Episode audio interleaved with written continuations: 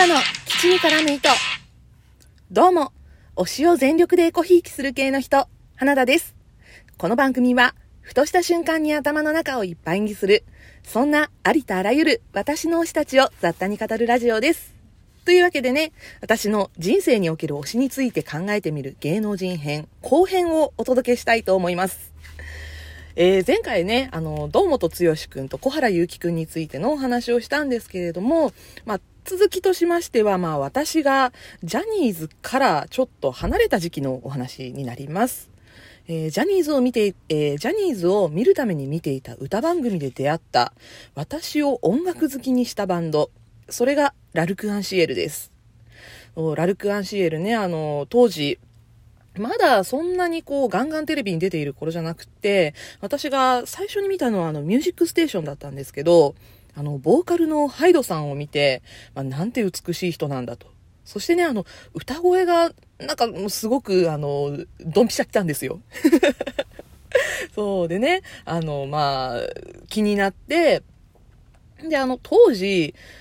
まだ、やっぱりこう、お小遣いで CD をガンガン買えるような財力は持っていなかったので、であの、近所に、まあ、CD ショップがあったんです。あ、CD のレンタルショップがあったんですよ。で、まあ、そのレンタルショップで、まあ、シングルだったら1枚100円とか、なんか、あの、セールの日だと50円とかで1枚借りれたので、まあ、あの、CD ショップに行って、ラルクの曲、あまあ、アルバムとかシングルとかをね、いろいろ借りて、聞き出してから、まあ、あの、一気にラルク・アンシエルの沼に足を踏み入れることになりました。でね、あの、ラルク・アンシエル、実は、私が初めてファンクラブに入った芸能人です。えっ、ー、とね、私今までの人生で、誰に入ったかな、ファンクラブ。えっ、ー、と、ラルク、それと、嵐、あと、えー、まあ今応援している千葉雄大君、最近ね、あの、ファンクラブができました。で、千葉君も入ってます。で、あと、えー、間宮君の公式の、えー、モバイルのファンクラブサイトがあるんですけど、間宮君も入ってます。そして、あと、田中圭さんも入ってます。えっとね、今、実際現実に入ってるのが、ラルクと千葉君と間宮君。その3つです。そうね、あの、推しにちゃんとね、お金を落としてます。あ、そうだ、あの、シナリンゴさんも入ってました。入ってました。ちょっとね、シナリンゴさん辞めてしまったんですけど、シナリンゴさんのお話また、ちょっと後でします。というわけでね、あの、私が初めてファンクラブに入った芸能人ラルク・アンシエルなんですが、まあ、あの、当時ね、ビジュアル系バードブームっていうのが来てたわけですよ。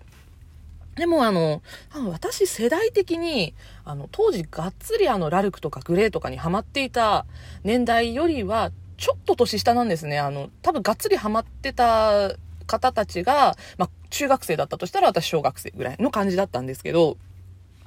なので、まあ、上にね、兄弟、お兄ちゃんお姉ちゃんがいる友達は、まあ、ラルクとかグレーの話したら知ってるんですけど、私ね、あの、長女なんですよ。下に妹がいるだけ、まあ、二人姉妹なんですけど、なので、まあ、上はいないのに、好きって、ラルク好きっていう友達全くいなくって、だから純粋に自分から好きになった人っていうのが、最初のうちは周りにいなかったんですね。でなので、まあ、ひっそりね、下敷きに、その前まではね、あの、剛くんとか挟んでたんですけど、あの、下敷きにほら、写真とか挟めるタイプのね、あの、硬いやつ、なんていうの、硬いカードケースのあの、A4 版みたいな、あるじゃないですか。あれをさ、あれをさ、って。あれ、ほら、使ってませんでした？あの、荒さぐらいの人たちだったら多分ね、分かってくれるかなと思うんですけど、あれに、あの、生写真とか切り抜きとかを入れて、まあ、あの、推し仕様のね、下敷きを作って、授業中にニヤニヤ眺めるっていう そういうことしてたんですけどね、あの、うん。なので、その頃から、あの、切り抜きがね、ラルクだらけになりまして、で、あの、音楽雑誌を買うようになりました。あの、明星ポポロから、えー、ワッツイン CD データ みたいな感じにまたあの、雑誌が変遷します。で、えー、私はね、あの、グレー・ラルク戦争みたいな、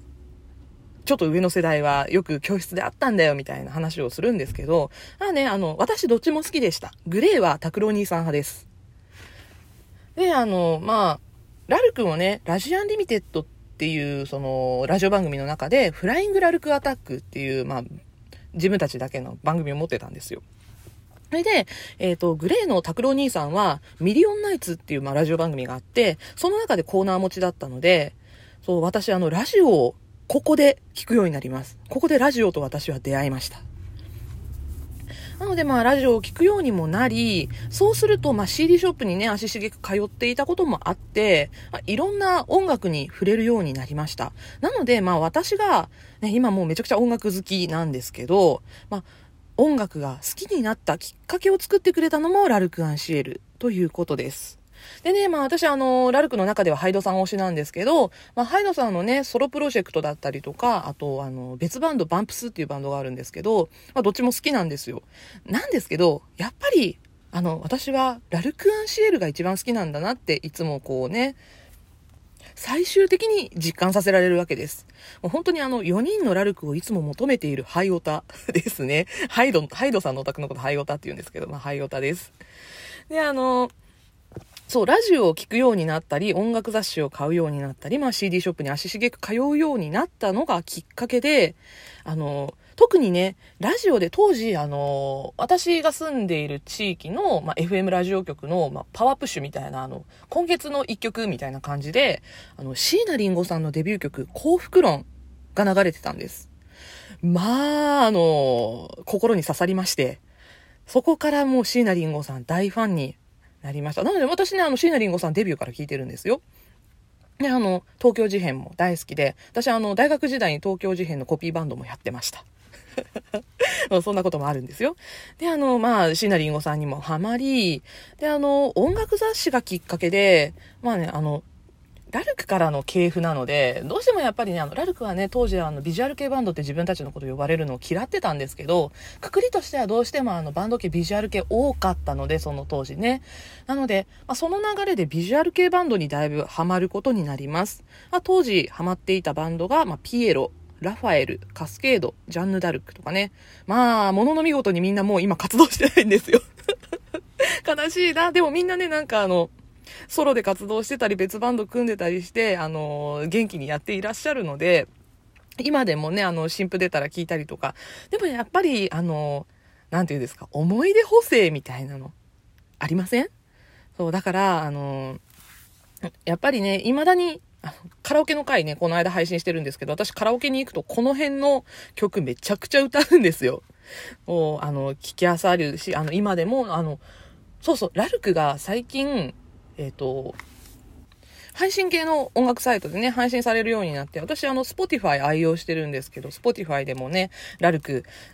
が聴けるようになったので、最近あの、よく Spotify でね、リスト作って聞いてるんですけど、そしたらこう、おすすめで出てくるわ、出てくるわ、この頃のビジュアル系。もうね、あの、ちょっとノスタルジーに浸りながらこの辺聞いてます。で、まあ、その辺からちょっとこう、時を経てですね、一時期完全に、あの、二次元オタクになってたので、そう芸能人を特に推していなかった時期っていうのがちょっと出てくるんですね。で、あの、その頃、まあ、お付き合いしていた人の趣味の関係とかもあって、まあ、エミネムに出会うんですよ。エミネムに出会い、そしてまあ、当時めちゃくちゃ流行っていたジャパニーズヒップホップに、まあ、人並みにハマっていたという時期がありました。あとね、あの、今も本当に普通に好きなんですけど、あの、私ね、何日本語パンクみたいなの好きなんですよ。あの当時流行ってたのだったら、まあ、ガガガスペシャルとか、あと、ハイスタンダード、ハイスタンダードの日本語でもないけど、まあ、ハイスタとか、あと、ゴーイングステディ、銀杏ボーイズとかね、あの、その辺もめっちゃ好きです。あの、その辺を聞きたくって、まあ、あの、その辺で私多分野外フェスデビューをしてるんですよね。そう、フェスはね、私あの、妹と行ってました。妹がその辺すごい好きで、そう、あの、私ね、妹めっちゃ仲良しなんですよね。3つ下なんですけど、今もね、あの、私一緒に仕事してるんですよ、妹とは。なので、あの、カラオケとかもね、全然ガンガン一緒に行くし、なんか昔から友達みたいな感じです。ただ、まあ、あの、芸能人の趣味と男の趣味が合わないっていうね だから仲良くしていられるのかな、みたいな。あね、そういう感じなんですけど、なんか推しの話してたら妹の話よく出てくるね。あの一番最初も、あの、なんだっけ、仲良しとかリボン一緒に買ってたみたいな妹の話をね、ちょっとしたんですけど。あそういうあの仲良し姉妹です、実は。関係ね。そしてね、まあ、あの、そろそろ、10分近くなってきましたので あれこれ後編じゃなかったのって感じなんですけど、はい、あの、中編になってしまいました。というわけで、まここはね、もう完全に私の音楽遍歴の回になってしまったわけなんですけれども、最後、あの、ここから先、実は俳優活動を追う編となります。なので、すいません。後編までお付き合いください。ぜひぜひ、あの、後編でようやく千葉くんに出会います。はい。というわけで、今回は、私の人生における推しについて考えてみる芸能人編。後編と冒頭で申し上げましたが、中編として お送りしました。もう本当にね、構成力ねえな というわけで、はい、後編もまた配信しますのでってね、前回も言ったね。今度こそ後編です。ぜひぜひお付き合いください。というわけで、今回もお話しさせていただきましたのは、花田でした。次回もお付き合いください。バイバーイ。